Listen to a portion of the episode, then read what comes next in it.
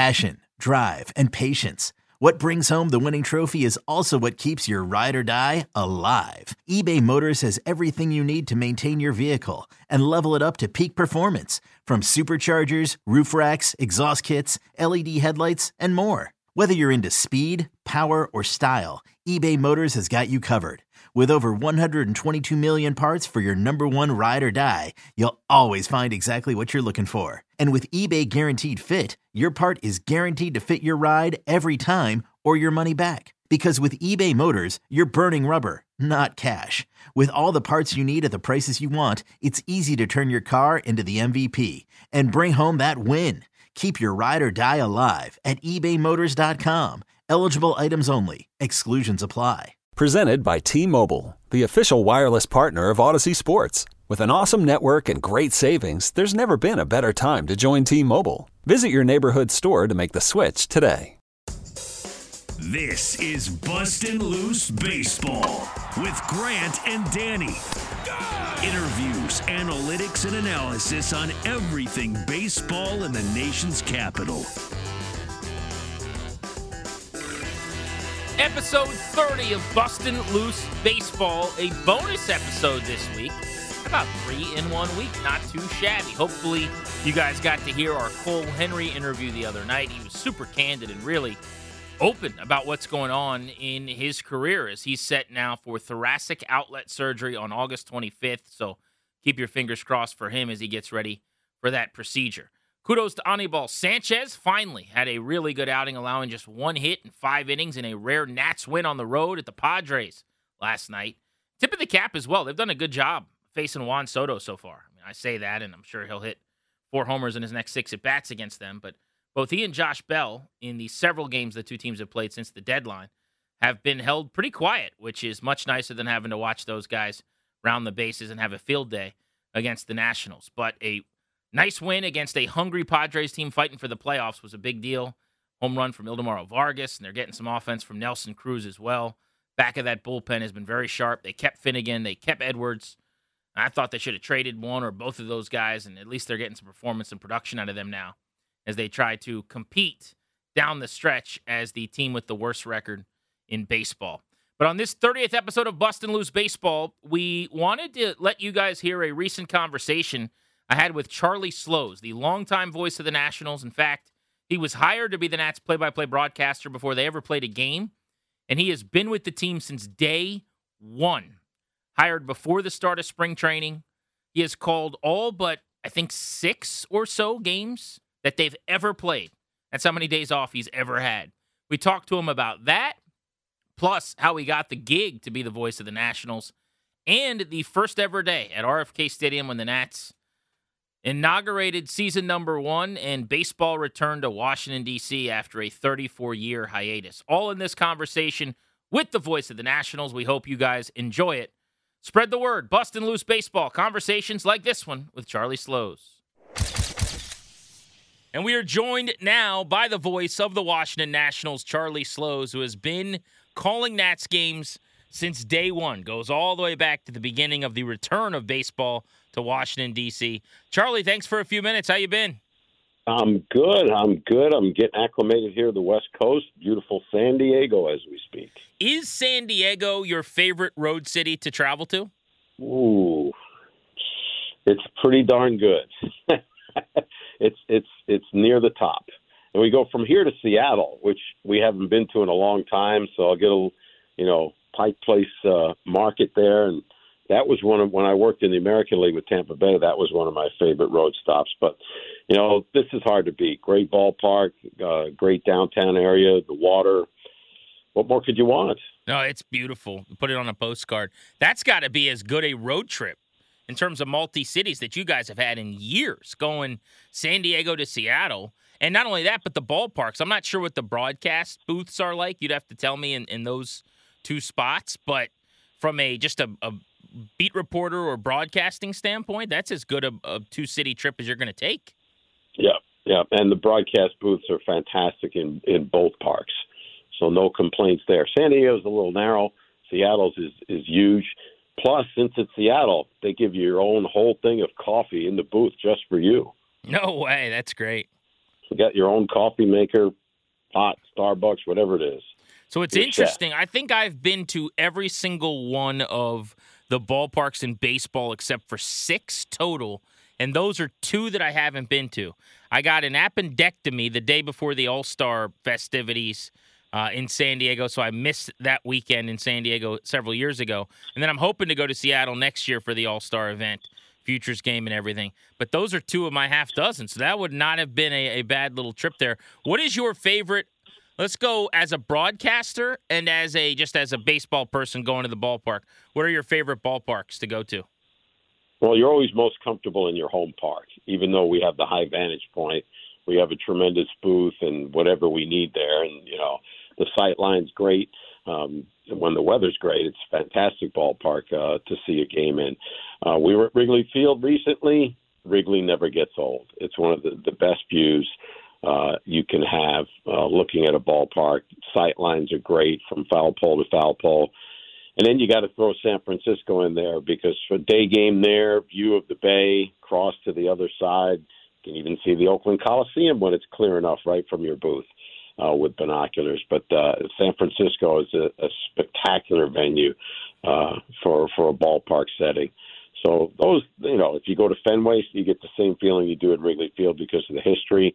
Um, Yankee Stadium, not as much with the new stadium, loses a little bit of that that old feel and mystique. Um, you know, so those are probably uh, at the top of my list as far as far as atmosphere. St. Louis never disappoints the way the fans treat players and um, the history of the game in, in that city. And and Dodger Stadium, I still love going there to do a game, and it'll always have great memories from the Nationals beating the Dodgers in the division series. I mean, Dave and I can't walk into the booth without thinking of uh, Howie Kendrick's grand slam going over the center field fence in in uh, the tenth inning of Game Five. But uh, that that park is that they make it feel like it was just completed with as clean and, and up to date as they keep it, uh, and and it's it's got all the history there too. So those are those are at the top of my list. Throwing in San Diego and Seattle. Seattle's a great ballpark and great sight lines, and you never have to worry about if it rains because they'll just slide that roof over you.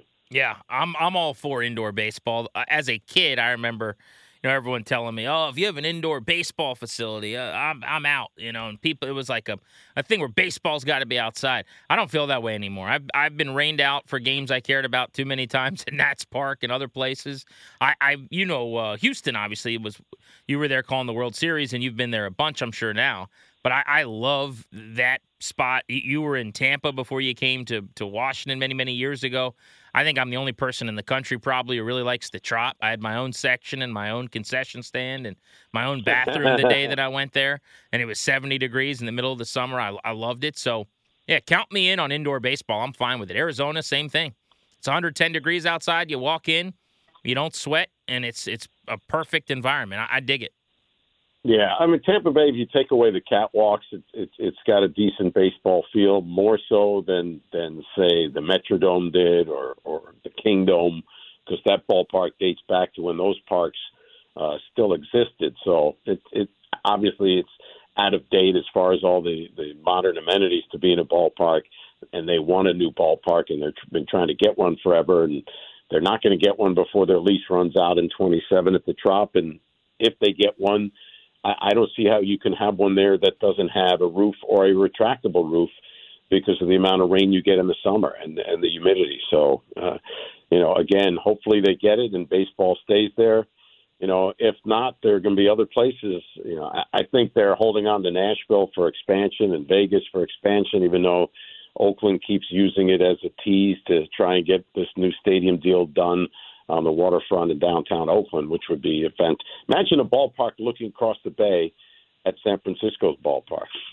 that would be great on the other side there, and you know, really help continue to rejuvenate downtown Oakland.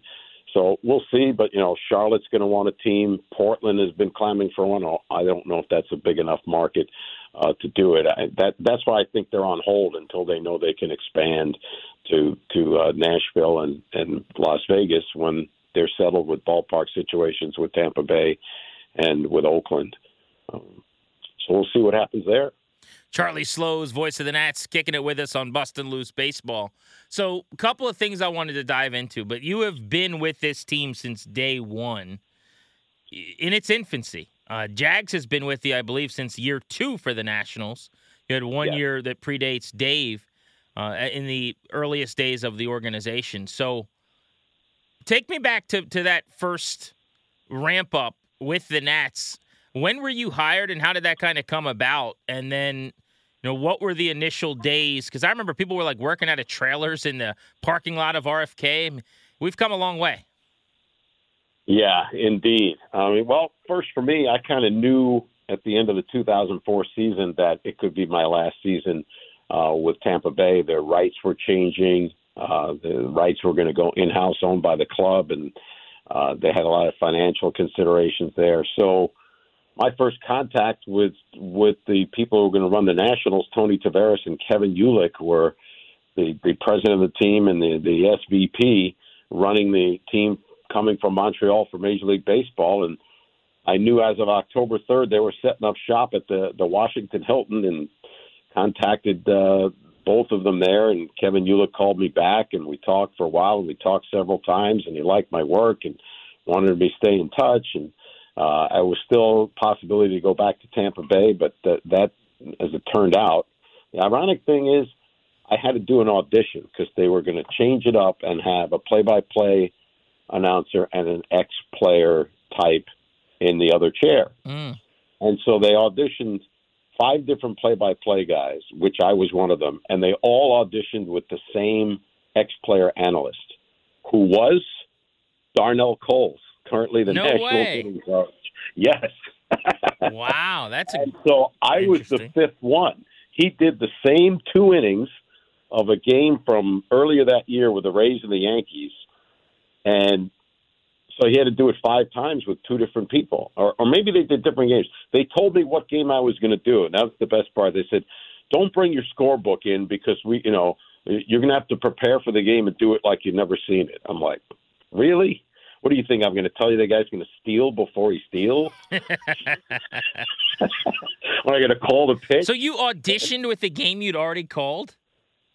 Two innings off an old. Remember when they used to have monitors for Of TV course. broadcast, like the little tiny black and white Yep. square box that were like, I don't know, ten inch monitors.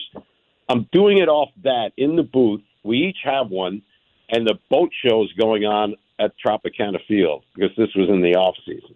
That's hilarious. I just don't understand why they would have had like why not give you a random game? Why not give you like Reds Cubs or something?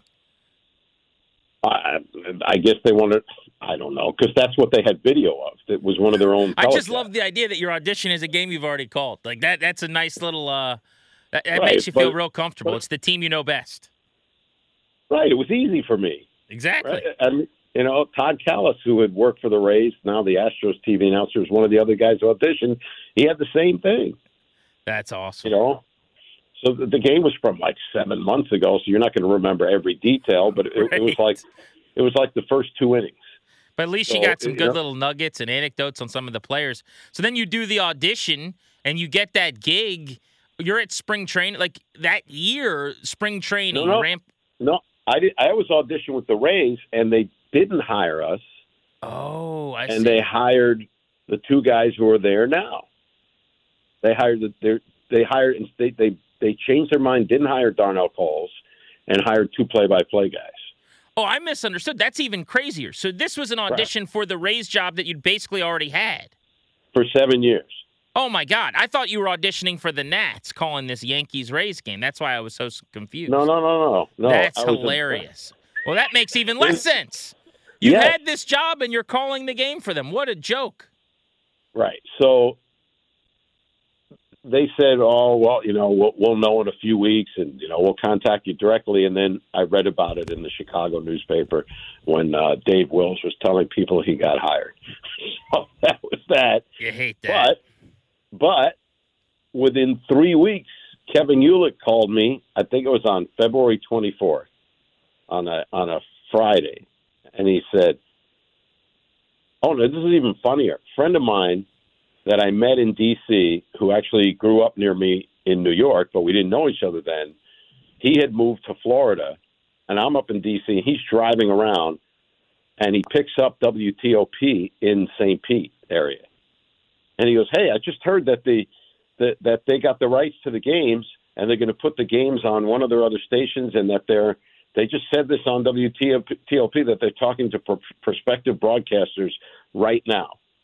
I said, "Well, then it must not be me because they haven't talked to me."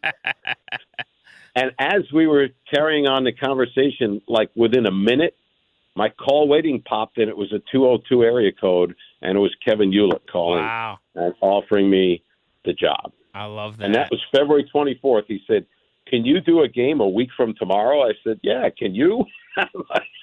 I'll be there. You guys going to be ready to go? You going to turn that on air light on for me? Right. All I I just had to drive to Fort Lauderdale a week and a week or so later. First game that we did was Nationals against the Orioles at Old Fort Lauderdale Stadium, where Oh, the boy. Orioles were still having spring training, and we had to climb to the roof because the press box was on the roof of that old Yes, it was. dumpy stadium. That stadium And, stunk, by the way. Indeed, it did.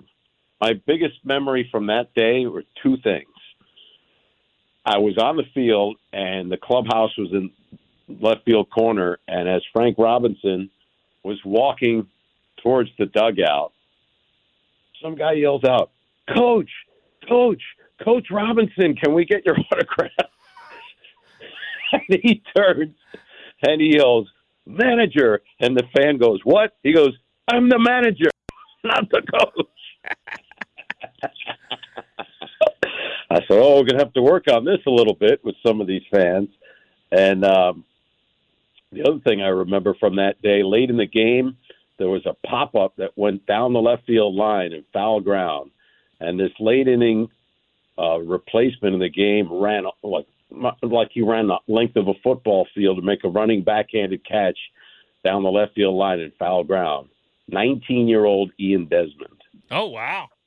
Yep. Yep. That was day one. That's crazy. What was it like in the city when you guys got back to DC? I'd imagine you I mean if you were there for all of spring training, you wouldn't have come right until before opening day, but then it was like 2 weeks or so into the season if I remember or close to it that they actually played the first game, right? Well, actually, in the middle of spring training, because I didn't, ha- I wasn't going to have time to do this with team opening on the road. Um, I brought my car up to DC on the auto train, got a place to live, and then went to see them in the trailers that you talked about outside RFK Stadium because they were redoing the offices. Yep. They were rebuilding the press box. The, this was the middle of March, and the, the field was torn up, and the first and third base stands were were rolled out like they used to be for football, which was took some doing because they hadn't been rolled out in like how many years. Were you thinking, "Uh-oh, what did, what did I get myself into?" No, I'm here? looking at this going. They're going to be ready in few weeks because they had a they had one exhibition game they played the day before or two days before the season started, and they came up. That was like the dry run, and then they left for a nine game road trip.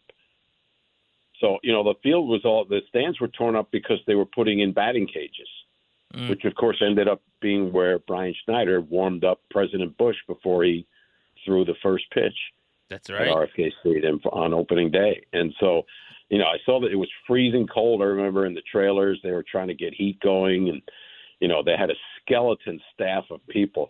It reminded me of a you know when I worked in the minor leagues. It, that that it, you had people with titles, but they were doing like twelve more jobs than their their title uh, dictated. You knew it would have been the minor that's how it leagues if uh, Frank Robinson and Jose Guillen were pulling the tarp when it rained. No, that would have been it. But as far as like the people working in the offices, they had a skeleton staff and they were working their tails off to get everything ready. And, you know, we came up for that exhibition game and, you know, uh, they had about, I don't know, 25,000 people in there for that. And all the players who, all the players who played in Montreal were like super excited because no one was coming to their games for years. So they were all excited to see what the city was going to be like. But we were only there for, you know, less than a day and then opened that first season in Philadelphia. Uh, lost opening day, won the second day.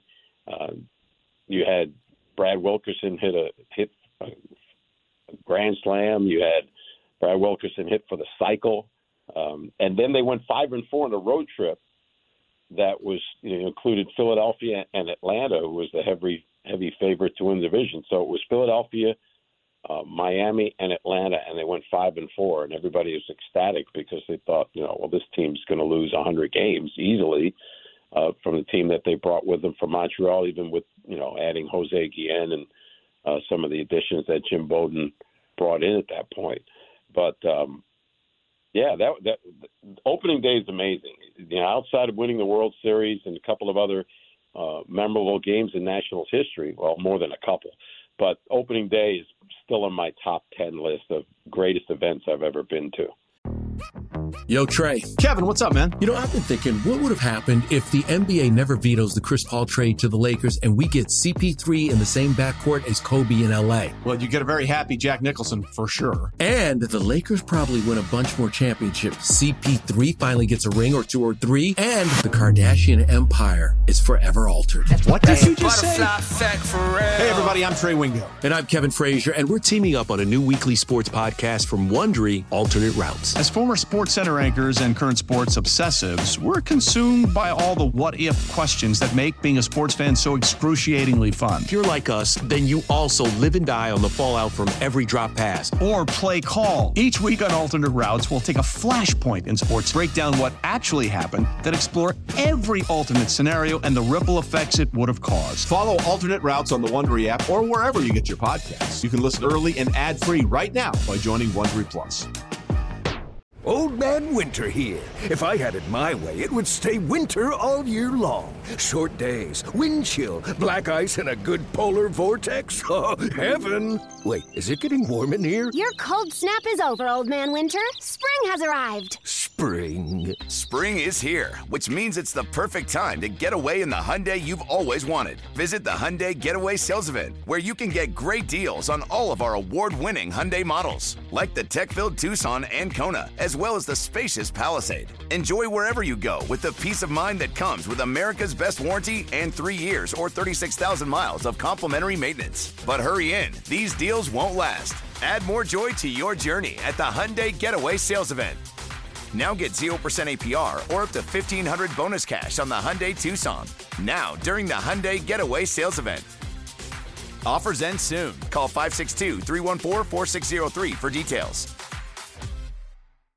Yeah, Uh, so that opening day, you guys still have some of the, the calls in the first pitch, and I've seen some of the images and the videos of, of Livan Hernandez kind of inaugurating baseball 2.0 in, in DC, or, or I guess it wouldn't even be 2.0, but the latest iteration.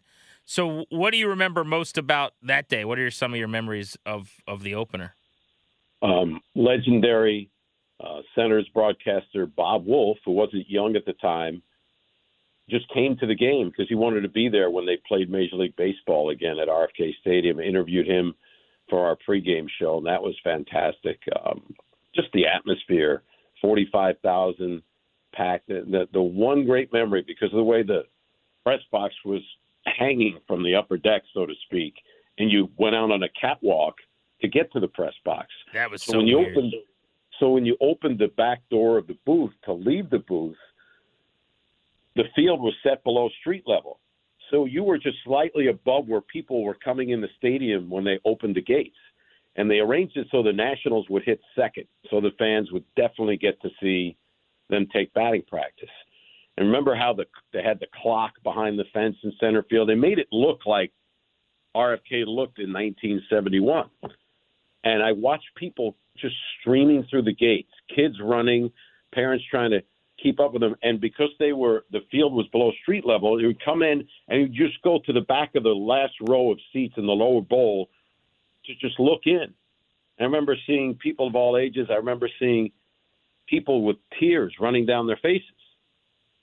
And so the, the ironic thing is I've told this story many times. So the first time I told this story was like within minutes of this, Phil Wood was one of the original hosts on the Sirius XM baseball channel. You know that. And he was doing a show live from RFK Stadium.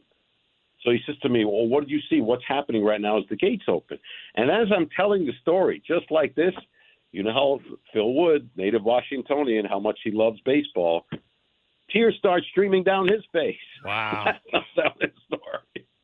You know, so it, not being a native Washingtonian, I didn't have the, I could not possibly have the feeling that people had who lost baseball when the Senators left. So that gave me that that sense of what the what pain they felt and what this day meant to them to have Major League Baseball back in Washington D.C. You know, and you know, then seeing, you know, the the park fill up, seeing President Bush come out. You know, one of the interesting things about that was, you know, Brian Schneider is one of my all-time favorite Nationals because of, you know, it, it, great guy he is and the access that he gave us, insight. The next day after that game, we didn't play; it was an off day, and so the the day after, uh, when we came to the ballpark, there's an envelope, a manila envelope, a large one sitting on Brian Schneider's chair in front of his locker. And up in the upper left corner is just the logo of the White House. and I, so now I'm just like, I can't wait till he comes in because I want to see what's in there. I had a pretty good idea. It was all the photographs that the White House photographer took on opening day. Oh, There's like a whole great. bunch of shots with Brian Schneider catching President Bush in the batting cage before and then on the field and pictures with President Bush with the team. And later that year, I visited the White House, and in the West Wing, in a stairwell that goes from outside the Oval Office downstairs to the lower level, are all the most recent pictures of wherever the president was been has been. And this was a few months later. Normally, they don't keep those pictures up that long, but because President Bush loved baseball, they stayed up there a long time, and it was all these pictures from opening day at RFK Stadium. It was really cool. That's amazing. So I'm looking at Yeah. the box here. I'm cheating a little bit, but uh, the, yeah, the Livo, first Livo has a shutout till the ninth inning going. he did. He pitched a shutout he- into the ninth, eight and a third. He allowed three hits and, and three runs eventually in a Well, win. see, see, for- future national hits the home run in the ninth inning that knocks him out of the game. That's Chad right. Tracy. Great memory. Yep. Chad Tracy. Oh. and then I'm looking at a Vinny Castilla bomb for the Nats, second of the year for him, off Javier Vázquez. But uh, they got their win. I have to imagine that uh, made it that much Vinny- sweeter for that ball club. Vinny had a chance for the cycle that day. Yeah, he was three for three, drove in four. Yep, yep. He had a great game, and the Chief came in and and got the save, and you know that's that's just a day I'll never forget. You know, and and that was just kind of a precursor to the first half of that season, which turned out to be amazing when they got into May and they were, you know, right around 500, just above, and start winning all these one-run games. Every night was a one-run game, and they get into June and they run up a 10-game winning streak. And late in that streak is where my phrase came calling a win a curly W. So th- that started organically in season then? Uh huh. So when I do you remember I when you started saying that? I don't know if I have the date, but it was late in that streak. I said, well, another. So they pull this one out, another. It'll be another win in the books. I said, or, well, or maybe in this case we should call them curly W's instead of W's. and that was it. Now, for a while, you had Bang Zoom go the fireworks, and then they stopped doing fireworks, right? Fireworks were were through RFK Stadium, and then once they got to to uh, Nationals Park, they were doing them in the first year, and then second year became like a neighborhood ordinance thing.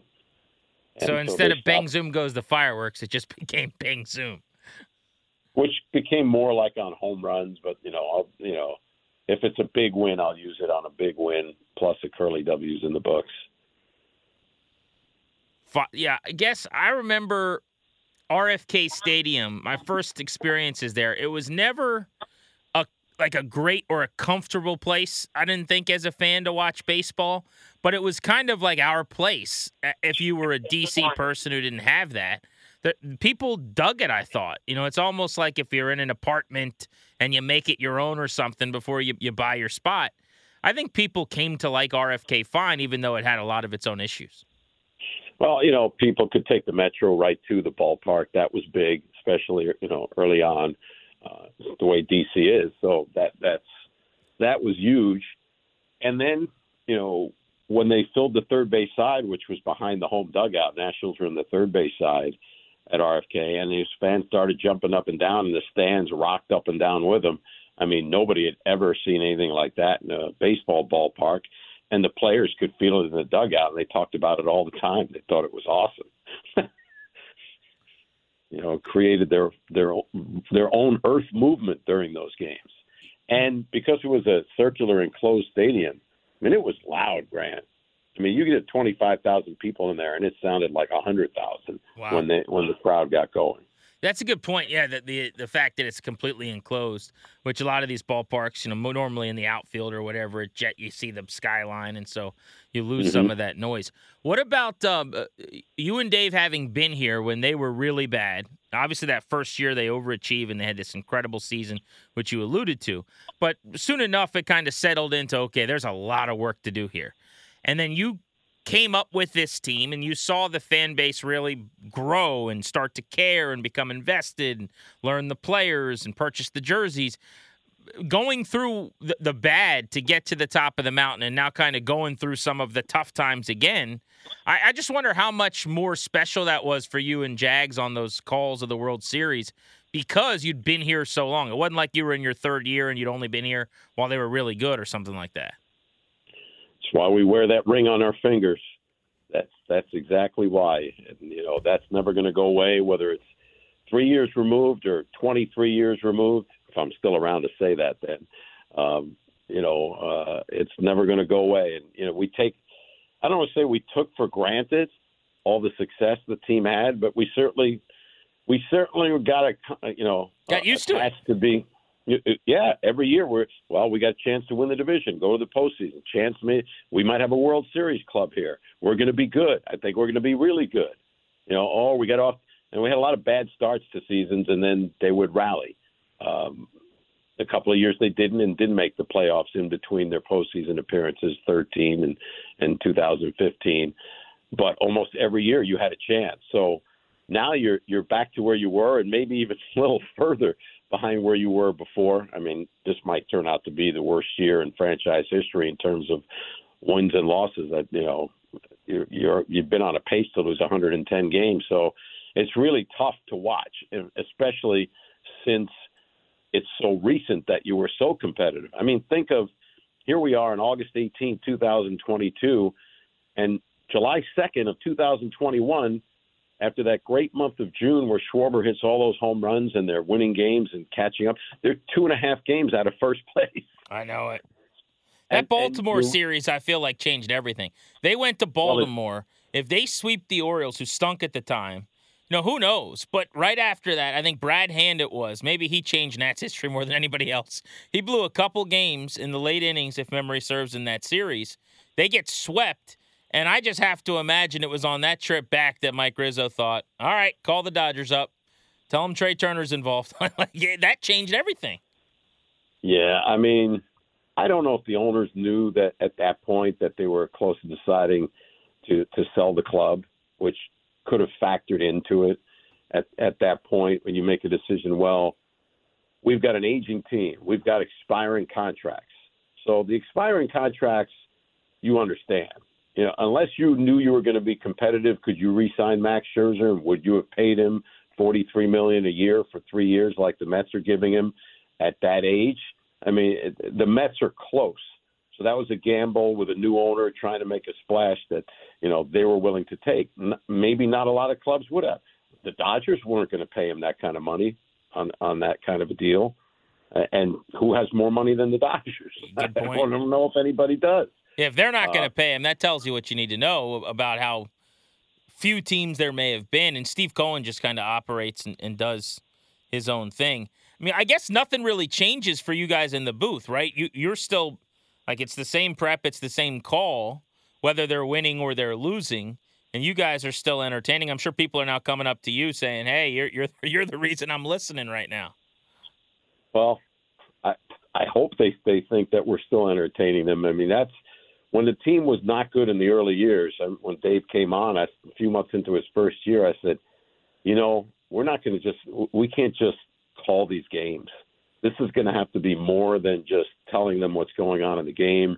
There's going to have to be, they're part of the relationship between the two of us and stories of things that happen outside of the games or, you know, things that happen in our lives that, so they can attach to us as much as they can attach – to the team because I don't think the team on its own is going to be enough at that point. And so now you hope for you know, I, have kids now come up to me. Just just tells you how old we are and how long I've been doing this. Oh, I've been listening to you my entire life. Exactly. so that's a good thing because you have a generation of fans, and and I think, you know, when you look at the Nationals' attendance this year, I was told in spring training about their season ticket base, and they hope with groups everything that they would average sixteen to eighteen thousand. I was like, wow, we haven't been there in a while. Well, they're averaging over twenty three thousand, and Mm. so the the weather has been great lately, and they've had games with four, five, six thousand walk up, which in this day and age you don't get in sports anymore. I've been. People I decide- honestly was really impressed because the Padres, okay, whatever. Like me and my wife made the decision. We're going to those games because we want to see Soto. But then the Cubs. I was just at the Cubs. They had a day game where they had a pretty good turnout. All like they had. They were getting big numbers for that Cubs series. That's not a Soto thing. The Cubs are No, bad. I, I was mean- impressed by that. the Cubs are usually a good draw every year because of their following and a lot of transplanted, you know, Chicagoans, uh, and, and you get that in DC. You get fans from from every team, but yeah, I mean, uh, there have been other series that are like, wow, these crowds are pretty good. Uh, so we'll see how they draw as the year goes on and and school starts up again. And then again, you know, right now they're in the middle. They just sent out season ticket renewals, so they'll get a good idea of uh, who of their loyal fans are staying on for next year. And uh, unlike last year when ticket prices increased, they're not going to increase for next year. So I think that's that's that's a good thing on their part when you're trying to keep people and knowing where the club is in terms of its rebuild, and you're not you're not giving them the same product right now on the field that you did before. So I think that's a smart move. Yeah, it makes uh, it makes a lot of sense. I mean, you and Jags must see each other more than you see your your spouses during the year, right? Well, that is a definite uh, yes. I mean, you guys are together just baseball wise for five hours a day, let alone if you're grabbing lunch or something, or you're you know you're doing something before the game. longer than that because if, if we're in the park between say around three three thirty think of when these games end That's true. there's no you know you you start at seven oh five it's a rarity if the game ends before ten o'clock so we're we're on the air usually after ten to almost ten thirty uh, before you're walking out the door so that's that's a good seven seven and a half the other night the game goes eleven innings you're there till almost midnight You guys probably get even more so than what me and Danny get, which is anytime anyone sees me, they ask me where Danny is. They go, "Hey, where's Dave?" And it's like, "Well, I'm with my wife. I'm at home. You know, he, he doesn't live here. He doesn't. He's not in the guest bedroom." Oh, but see the different the difference. That's really funny. That's right. he's in the car. uh, he's in the kitchen making a sandwich. Right. Um, no, it's like w- with us when they see us, it's usually at the ballpark.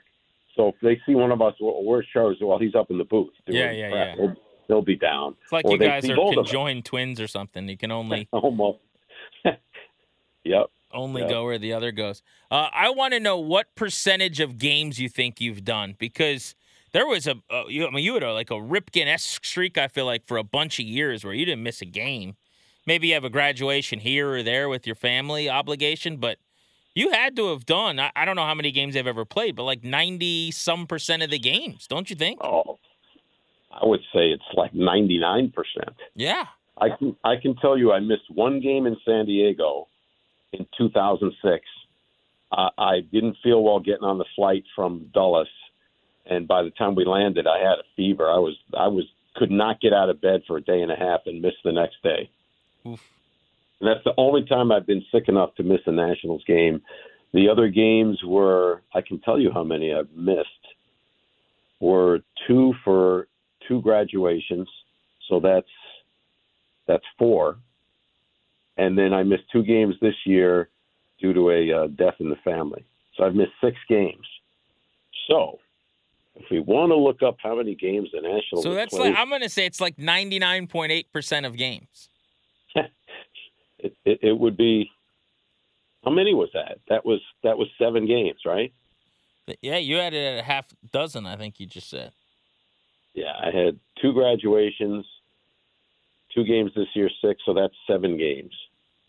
So let's see how many games they played. To the magic of baseball reference. I got to add up wins and losses here real quick. 14, 17. So that's 2,769 games. And Seven missed divided by 2,769. Oh, wait, I, I needed to do it the other way around. Yeah, you I- need I don't- six divided by the big number, or seven. Yeah, I missed point zero zero two. oh, come on. 99.002% or whatever that is. That's incredible. Yeah, I mean, nobody's been in the booth and seen more Nats baseball than Charlie Slowes with us here on, on Bustin' Loose. All right, so I, I got to let you go. I can't keep you forever, but I guess um, I, I, my last thing would be what are you excited about the rest of the way? Kind of what keeps you glued to this thing and engaged? Are there Well, certain getting to- players or storylines? Getting to know, you know, new players. I think see, Luke Voit right away. I can tell he's going to be a leader. He's he's into it. You know, you would think a guy coming from a contending team, two contending teams in a row, would be, you know, maybe a little bit of a downer. Um, but I've seen the way he's gotten involved with the other players on the club and goes about it. So I, I really like him uh, from that standpoint. And just getting to know the new shortstop, C.J. Abrams. He's real quiet, doesn't doesn't say a whole lot. But I was excited to see a guy who has good footwork, soft hands, can go left, go right, can make a throw, and and take a play that doesn't that that is somewhat difficult and make routine and make it over and over. And you know that that's what they need to have. I mean, Luis Garcia unfortunately was, you know, it was like an actor miscast in a part.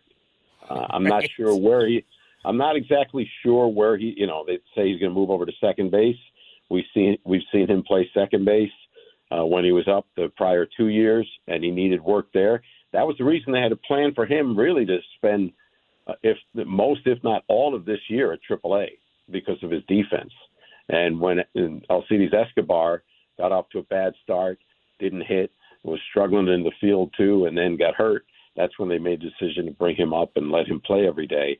But you found out quickly that that that's not his position. So we'll see. They say he's going to go to second base when he comes off the injured list from this groin strain. We could see Cesar Hernandez move over to third. They don't feel Garcia uh, has the reactions really to play third base at this point. So we'll see. That's going to be something else they're going to find out. He can definitely hit big league pitching. If he if he brings that chase rate down, he'll hit more big league pitching than he has already.